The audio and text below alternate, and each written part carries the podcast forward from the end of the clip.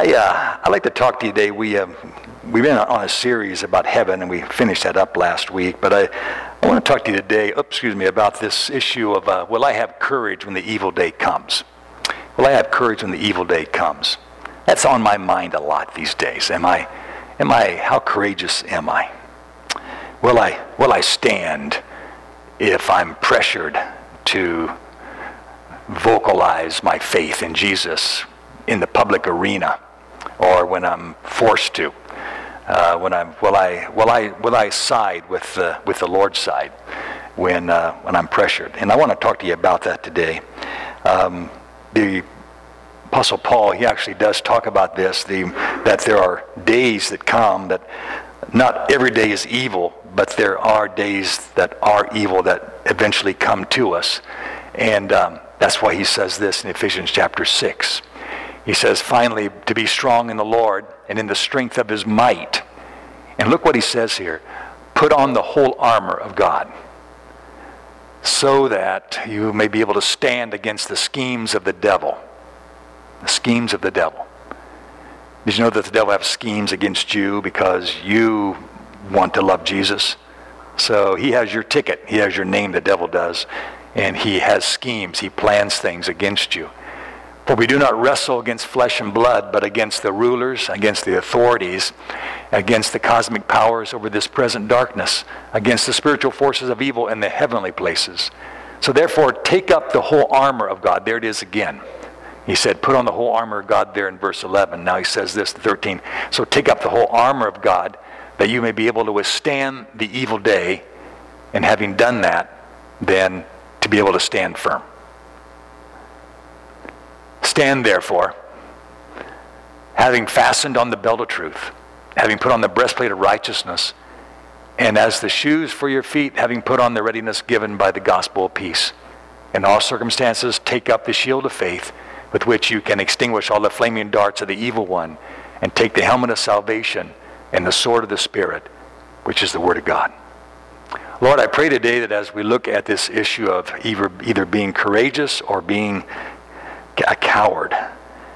That, Lord, that we will think about such things right now when the evil day is not upon us, that we may be prepared and confident, having the whole armor of God upon us and upon our souls, upon our spirits, that we may not falter, that we may be able to stand when the evil day comes. In Jesus' name, amen this last week, uh, well, I've noticed, I've been noticing, and I don't like to talk about it, but to not talk about it would make me a negligent pastor. Um, I don't know if you have noticed, I'm sure you have, that the battle has changed somewhat in these days. Um, when I first became a Christian back in 1972, my battle was different than it is now with the culture back in those days, I remember it wasn't, uh, although the culture of course wasn't all Christian, it was much more, much, much, much more respectful of Jesus than it is now. Much more. I mean, there was you weren't you weren't going to lose your job because you had a Bible on your desk or because you uh, because you stood up for righteousness. You weren't going to lose your your work. Um, you weren't going to be taken to court because you wouldn't bake a cake for a homosexual couple. Uh, you, those things just didn't happen. And you, I think that's probably your experience too. But the last few years, and particularly the last two years since the pandemic, things have changed. And um, I know we kind of live in a burn bubble somewhat. I mean, I'm an outsider, of course. I'm not a Burnite, but I, I talk to Burnites, and so they talk to me about the burn bubble. So that's, I'm not, that's not a criticism. I'm just repeating what they've told me that, that they, you know, we live in a burn bubble somewhat, and thinking that we're, we're kind of, we don't have to worry about that stuff, you know. But you look at even the burn culture, and you can see how things have changed over the last 30 years quite a bit. I, uh, I want to talk to you about that change and talk to you about how that the devil has a new strategy and uh, it's going to require some new guts on our part. Um, this past week, I was able to uh, attend, uh, just, it was an honorable thing, just such an honor to attend the annual Pastors and Christian Leaders Conference in Williamstown, Kentucky at the Ark Encounter in the, Christi- in the Creation Museum. The title for this year was, uh, they always have really good themes, and this year was a really good theme as well. It was called A Culture and Church in Crisis a culture and church in crisis. It was really encouraging. It was inspiring. It's always good to just go, and I just kind of go and fill my fill my tank up when I hear these good preachers preaching, and um, it was informative, and it was alarming as well. Uh, life, you know, life is busy for all of us. I, I know, and usually we all have enough problems of our own to be concerned about, having to worry about the culture as well. But uh, I understand that. It's, it's kind of like water heaters. No one thinks about their water heater until what? Until it fails, yeah, until the water's on the, you know, your, your floor is flooded, you know. Nobody thinks about storms until what? It's breathing down your neck, you know. There's one coming across the horizon. Well, uh, we may, you, you may not think that there's an issue with and the, the culture the causticness of the culture against God or against Christianity. But I'm here to tell you, it's here. And whether you like to hear, whether we like to hear about it or not, we have to face up to it that, you know, the water heater's broken. We need to do something about it. And the storm's coming. We need to do something about that. And the culture has changed. We need to educate ourselves and learn about that, exactly what exactly it is, how it's undermining the gospel, how it's undermining the Word of God we, as long as, you know, we kind of have this attitude sometimes like, well, as long as the world leaves me alone, I'm going to leave it alone. Well, I'm here to tell you the world is not going to leave you alone. Uh, the devil's not going to leave you alone either. I mean, uh, when, he, when, he ha- when he does leave you alone, guess what? He has no worries about you.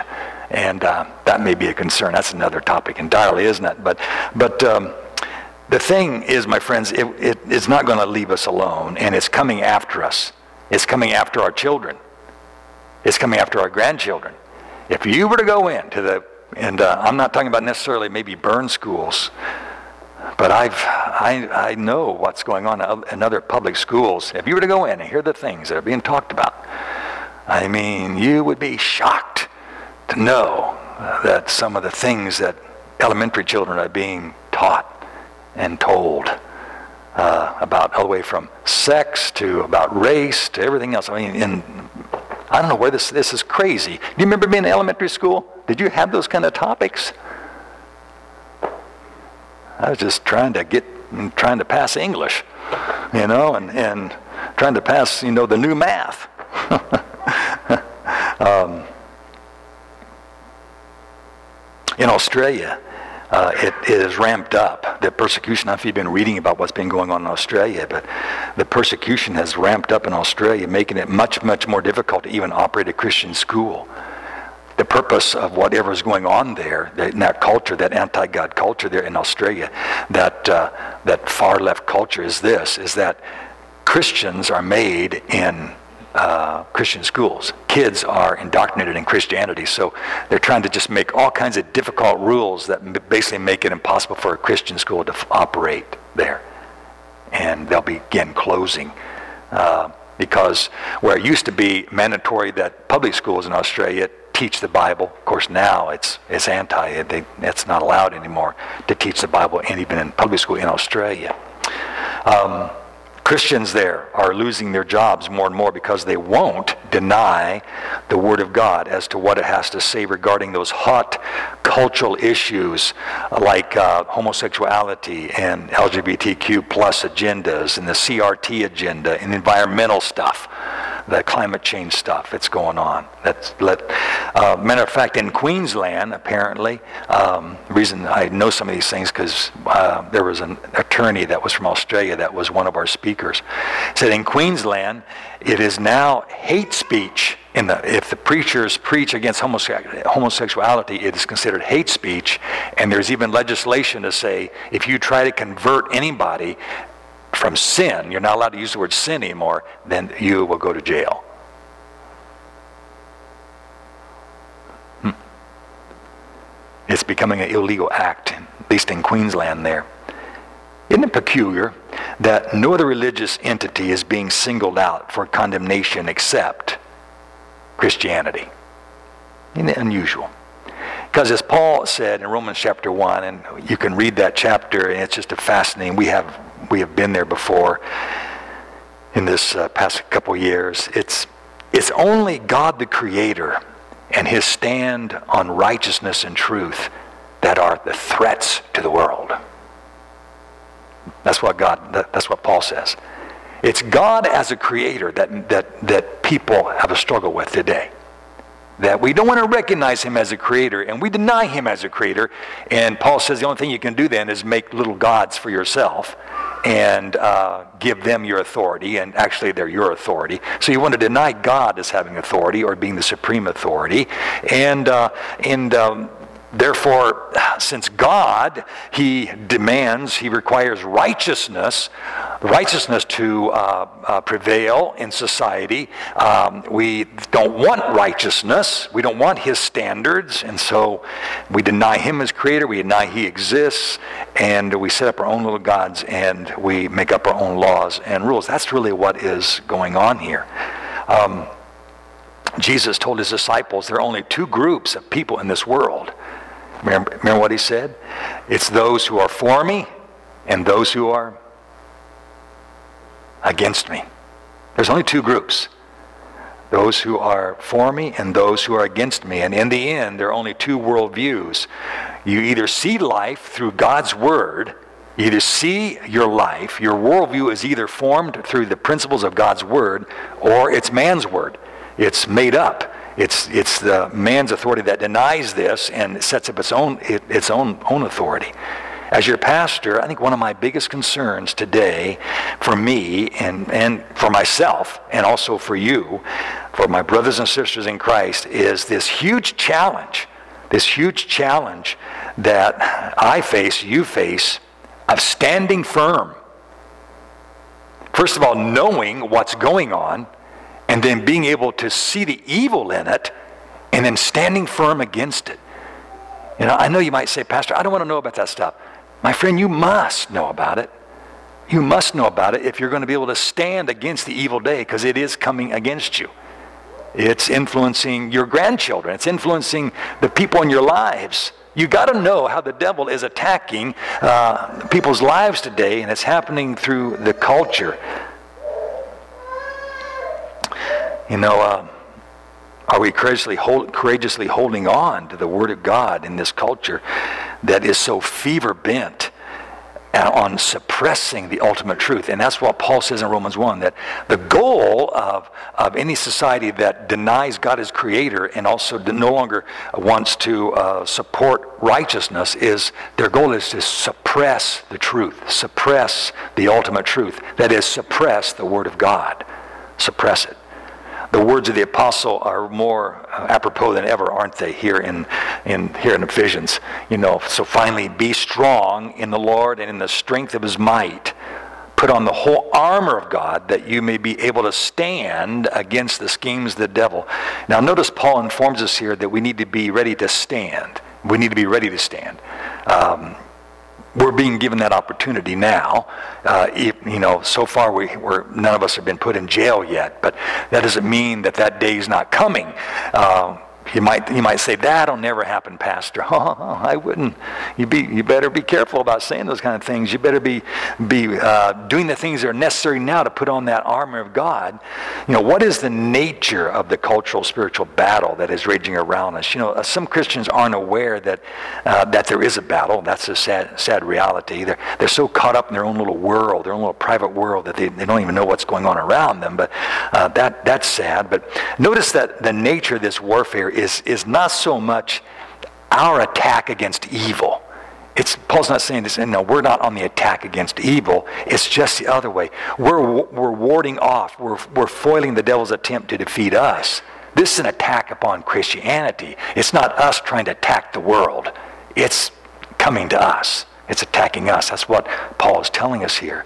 The forces of evil on the earth have been, have been so offended by the gospel of Jesus Christ that they're bitter. There's bitterness and there, there's hatred against the truth of God. That's what the world hates, loved ones. If I could just, this just needs to be so drilled into our hearts that it's this word, it's this book that the world hates. It hates us because this is the revelation of the Creator. These are the principles. These are the these are the you know the the uh, the laws and the and the the uh, standards of righteousness that God gives us that are from His heart that that matter to Him. And uh, putting on the whole armor of God, um, you know, it it it it indicates for us putting on the whole armor of God indicates that it really these are not fun and games. Uh, or you know what? It's not a time for a, a misguided f- focus of trying to just maintain the status quo in your life, of just trying to keep the same old, same old in our churches. But rather, it's, it's a renewed commitment to prioritizing the Word in our lives. Every piece of the whole armor of God, you know what, is made up of the Word of God. We read about the various pieces of armor there, you know, the belt of truth. When you look at those pieces of armor, you know, you say, well, what is the belt of truth, Pastor? What, what is the breastplate of righteousness? What, what, what, you know, what, what is this helmet of salvation and stuff? What is these shoes uh, ready to, uh, fitted with the gospel? Uh, what's, what's that all about? You know, those are hard things to understand. I want to say, if there's anything uh, I could you know, emphasize to you today, the thing that we need is to be willing to think hard thoughts to really buckle down and think serious thoughts.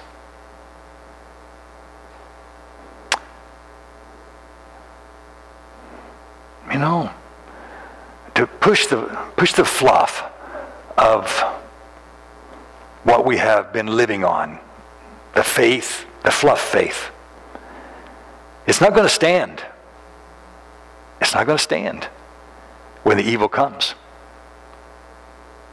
you, we have to think, we have to be willing right now to think really serious and hard thoughts. It's not easy, but let me tell you, once you start doing it, you'll find out the Spirit of God is so pleased. He anoints you with the ability to comprehend hard thoughts and serious thoughts. Um, for instance, you know, the truth. Let's just look here, just, just, just briefly. The, the truth, the belt of truth, what is it? The Word of God, right here. What's the breastplate of righteousness? the Word of God. it's the commandments of God. What's the, what's, the, uh, what's the gospel of peace? The Word of God. What's, what's this faith? Faith comes by hearing, and hearing by what? The Word of God. What's salvation? Paul wrote to Timothy here in 2 Timothy 3:15. Since salvation comes only from the sacred writings, which is what? The Word of God. And what is the Word of God? It's also the sword of the Spirit. You see what Paul is saying? He's saying, this is what the culture hates right here. This is what the devil hates right here. The whole armor of God, right there. This is the most important book in your life. This is the most important, these are the most important things. And God wants you to uh, uh, put this on. these are the things that will protect us. These are things that will guard us against being overcome and deceived by the culture and by, by the evil one, by, by the devil. You see. There's no passage in all the Bible more dramatically teaches the absolute necessity of the Christian's uh, thorough knowledge of, of the Word of God is like this. The, this one. Paul is so thorough. He just covers everything. He said, It's the Word of God you need to be able to stand strong in the evil day. Um, we don't want to neglect it. He says, um, you know, not having it we're naked, barefooted, bareheaded, and helpless if we don't have it. The, the Word of God helps us to think in serious and hard thoughts. I, I've asked God to help me. I, it's a good prayer to pray. Say, oh, God, I need help today. I, sometimes when you got so many things happening in your life and you want to be faithful and trying to take care of you know, your family and everything, you want to say, oh, God, help me not to neglect serious thoughts, hard thoughts. I mean, not to get so busy doing everything that I forget about my soul. You know what I mean? Where I, I, I neglect the hard things. I remember one time hearing a, a general superintendent uh, in the Wesleyan Church. Um, I can't remember the occasion that he preached this message, but it was a, a his name was Earle Wilson, and he got up, and his opening comment was this. He said, You know what the number one job of a general superintendent is? And everybody's waiting to, you know, you're thinking of all the, all the things that they have to do. And he said, is to make sure that his soul is saved. Wow. Of all the things we have to do, all the things there are to do, the number one thing we need to make sure that the devil doesn't defeat us on is to always make sure that we're clear with the Lord. That we're right, that our faith is, we have a clear conscience with God, that, that we are walking in His light, that we're thinking His thoughts, that we're growing in, in Him. And I know it gets stressful, but His grace, His grace is there. It will help us. We have to be determined, determined to follow Him. Um, First Peter, uh, Peter says this here. He says, um, "Humble yourselves, therefore, under the mighty hand of the Lord, so that at the proper time He may exalt you, casting all your anxieties on Him, because He cares for you." And then He says, "Be sober-minded, be watchful." Your adversary, the devil, prowls around like a roaring lion, seeking someone to devour, to, to devour, excuse me, and resist him. Stand firm in your faith. A.W. Tozer used to say that um, while the scriptures instruct us to be on our guard against the devil because he's like a he's like a merciless roaring lion ready to kill.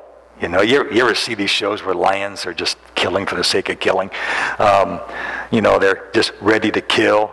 Um, so he, was, he commented, he said, so many of the Christians in his day seemed to have spiritual lives that were a mile wide and an inch deep. They were a mile wide. They were doing all kinds of things, but their thoughts were about an inch deep. He said their thoughts were so shallow that they never got into lion territory. the devil was never even concerned about them because they never thought deep thoughts anyway about Jesus.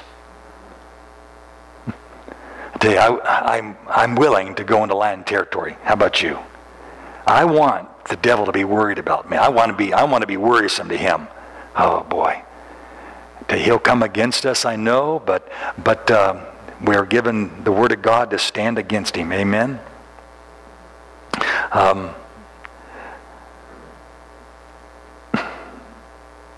he would say that the Christians of his, his day, this was Tozer back in the, back in the 50s and 60s, he would, he would say, uh,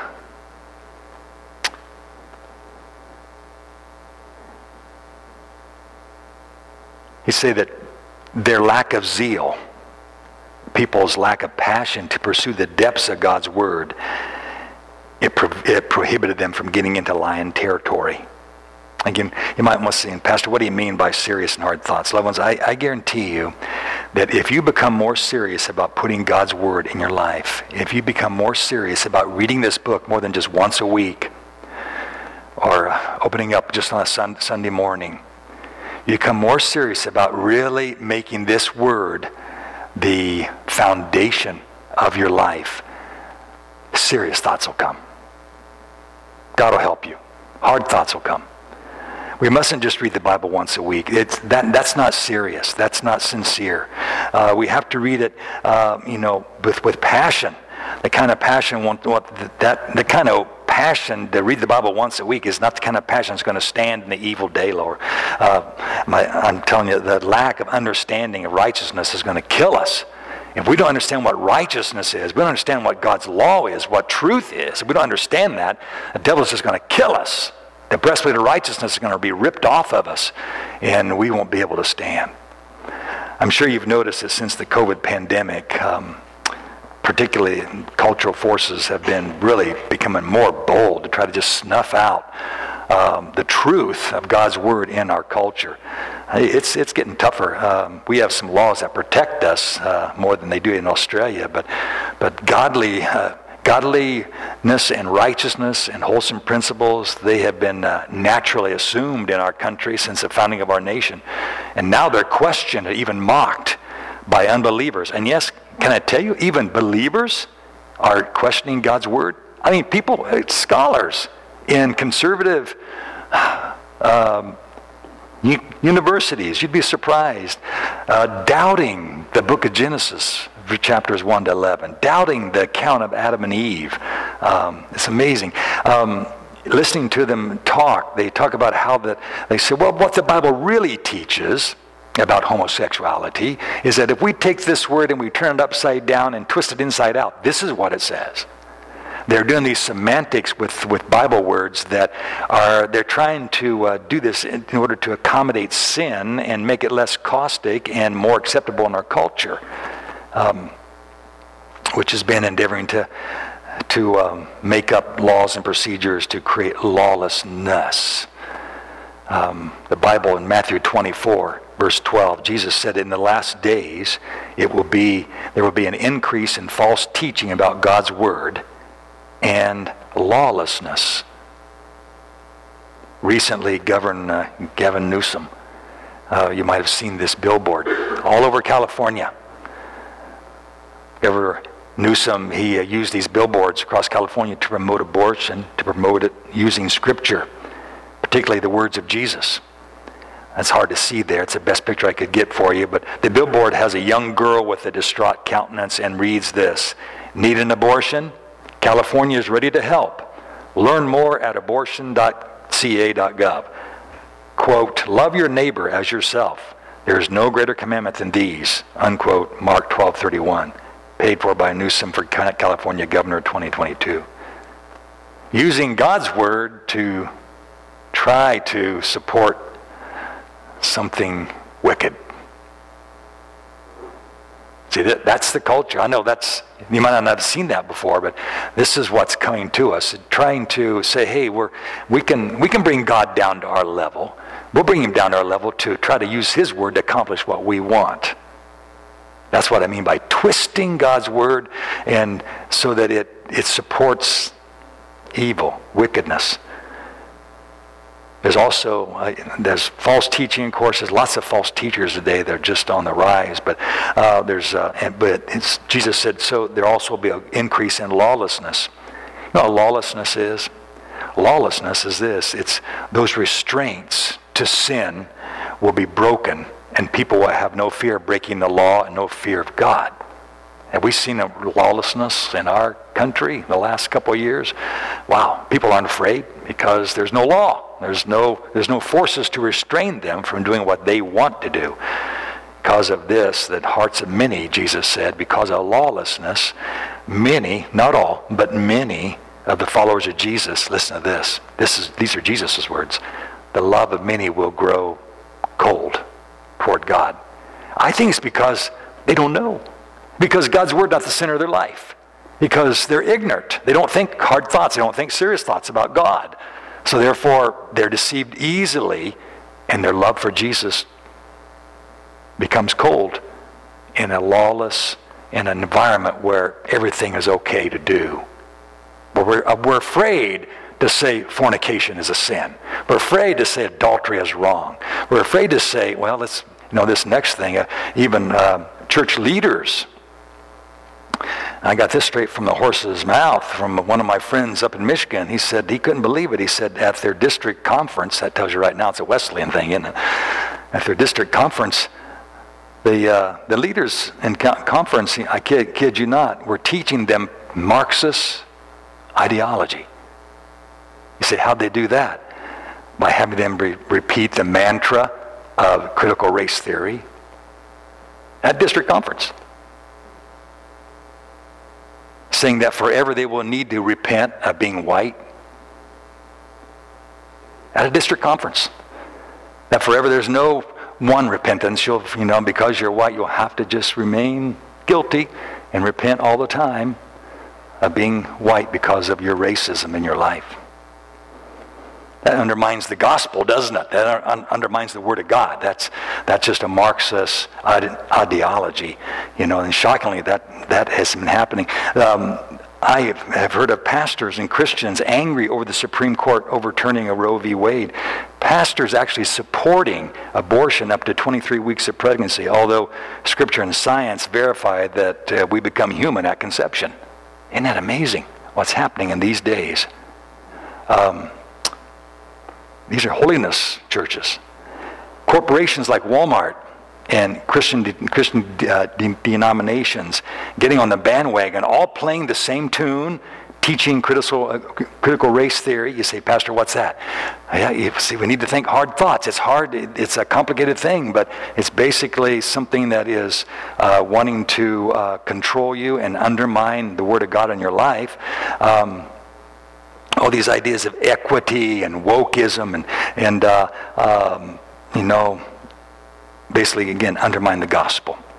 You may have read the article this past week about the professor in the University of Southern Maine whose students wanted her replaced because she said there are only two sexes that exist. This is a, this is a university. She said there's only two sexes according to, according to biology that exist. The report states that a heated discussion began over gender identity, and only one student in the class agreed with the professor. Most of the others in the class stated that a spectrum exists for gender and biological sex. So therefore, there are many genders. I can't remember how many they have now. It's, it's getting bigger and bigger. Uh, and these apparently these students said that they don't identify as what they call binary, which means there's only two they are non-binary. They're, they they can be anything they want. They don't identify as a man. Maybe a man uh, sexually, bi- biologically, but he identifies as a woman, and women are doing the same thing. Reportedly, 1,806 people signed a petition stating that the university must support the professor and the biological fact. This is encouraging. This is what they said they wrote this petition to the, to the leaders of the university. A university that cannot teach facts because students find them too hard to handle is useless as an educational institution. I say amen to that. amen to that. they said, oh, we hope you will not. I mean, we, we, we, we encourage you and to stand firm and do not dismiss this professor but rather issue a public statement to the effect that she will neither be replaced nor required to stop stating the fact that sex in humans is binary. let me close here, but I, I know uh, it's easier. Oh, how I know it's, it's easier to live in a bubble, thinking that we're safe from this culture and it won't cross our boundaries. Uh, it's going to leave us alone. Well, it won't. It's already seeping into the burned community because the world will always seek to suppress the truth of righteousness everywhere. God's righteousness exists, and that means us. Paul said in Romans chapter 1, he said, For the wrath of God is revealed from heaven against all ungodliness and unrighteousness of men, who by their unrighteousness suppress the truth. Did you notice the order there? Paul said, The wrath of God is revealed against all ungodliness and unrighteousness. Notice that. That first you have to dethrone God as being God. So, and then you change righteousness or you deny righteousness. So Paul was right. He said, first, what culture has done is they denied God as the creator, and then they've changed all the rules, all the principles of morality that God says is right. Yeah. And we sadly we're seeing this escalate in our culture right now. So what, what kind of people does God expect us to be? What what kind does did God want us to be even as we see our culture go into overdrive, pushing to stomp out or suppress the truth? And that's what's happening. Suppressing the truth, putting out, snuffing out the truth. By the way, the Lord encourages us that although we are seeing dreadful days ahead, Revelation chapter 11 is always a great encouragement to me. That as Apostle John sees the great fight between righteousness and wickedness, between the devil and God's people, happen not well, not just now, but throughout history. He said there's two witnesses that that appeared, and these two witnesses were God's voice, and the world finally killed them. The beast killed them, but three days later they rose up. God raised them up. And I'm always encouraged by that because those witnesses, according to church history, has always encouraged the church. Those witnesses are, first of all, the thing that cannot be destroyed is the Word of God, is the first witness. Just when the world thinks it has it smashed, has it snuffed out, suppressed, it pops up again. Like a bobber you're trying to hold under the water, it always pops up. You know? Amen. Isn't that encouraging? Yeah, even though it may be suppressed for a while, it's going to pop up again. But the other one is the church. The church, every time the world thinks it has it stamped out, those people of God, we got to shut them up. You know, we'll, we'll, we'll throw them, we'll, we'll, first we'll take away their jobs. Then, hey, are they teaching their kids at home? Are they teaching their kids Christianity? We'll take their kids away. That's happening. We'll take their children away. The state can teach their children better than, than the parents can, you know. And uh, then we'll, we'll, we'll close the churches. They can't do it. I mean, it'll, that God's word pops back up and his church is always resurrected. I'm encouraged by that. Revelation chapter 11, read it. It's very, very encouraging. But how do we find courage to stand in these days? Let me close with this. The opposite of courage is, well, courage is confidence in God's word, but the opposite of courage is what? Is cowardice, to shrink back. Bible talks about having courage and, and being cowards as well. So we're called, in the book of Hebrews, which is a fantastic book, the whole purpose of the writer there is that there were Christians who were starting to shrink back from the pressures of Jewish society. They were trying to convince them to go back to the Old Testament ways, and they were really being putting the screws to them. These new, these new, new believers, and the writer was saying, "Stand firm and uh, have courage." And courage again comes from when we have confidence in God's word. See, if you don't know God's word, if, you, if, you're, if you're not connected to the Lord through his word, because these are his letters to us. If you're not connected, if, you, if, the Holy Spirit isn't dynamic in your life where you're saying, I believe his promises, these promises are living, they're living promises to me, then eh, you're, you're going to be afraid. You're going to be a coward. You're going to shrink back from the world. You're going to shrink back from its assault. You won't be able to stand firm and say, No, you can kill me, you can do whatever you want with me, but I'm going to stand firm on the truth. The confidence comes when we have the Word of God in our life. The cowardice comes when we don't. We shrink back.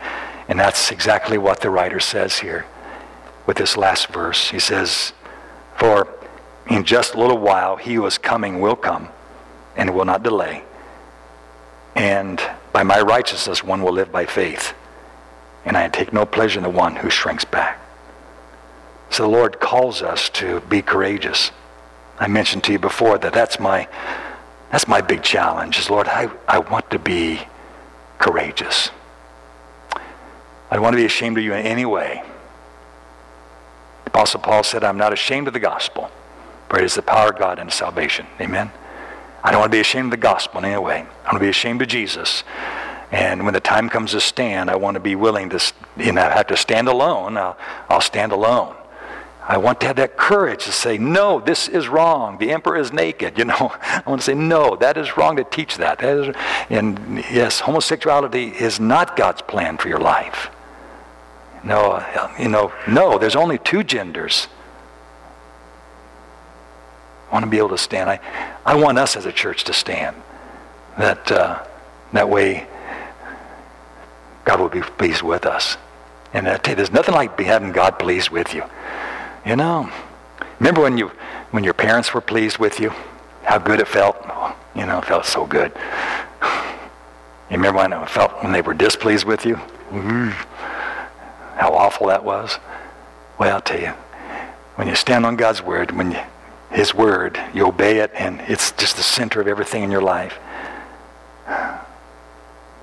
you can have a confidence that He's pleased with you. So, that's how we have the courage when this evil day comes that is coming.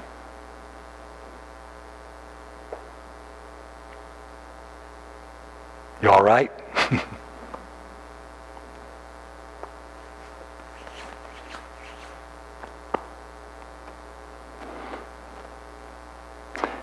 Amen. Let's stand together.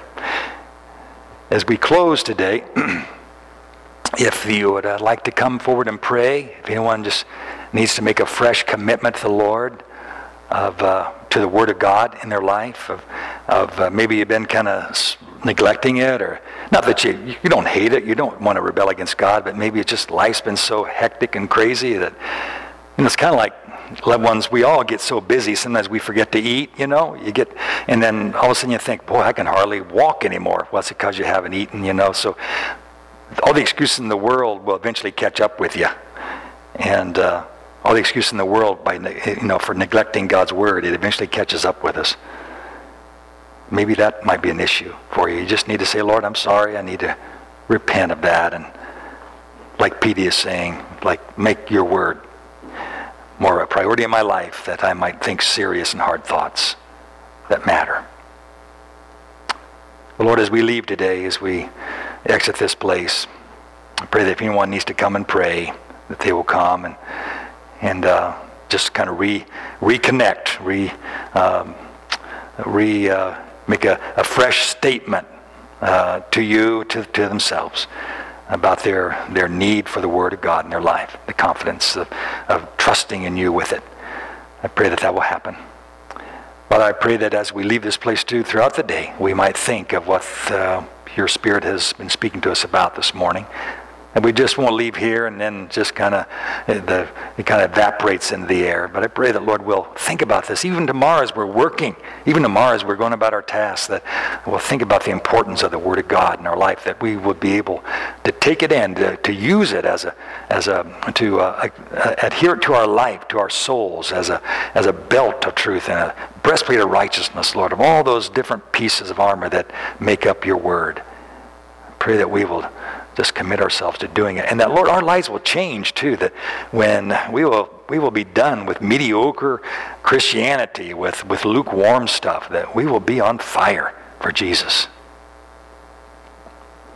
Well, we pray, we thank you for your faithfulness to us. And again, pray you'll keep us in your loving care and in your mercy. In Jesus' name, amen. God bless you. And be sure to encourage someone today. Tell someone you're praying for them, eh? And then do it.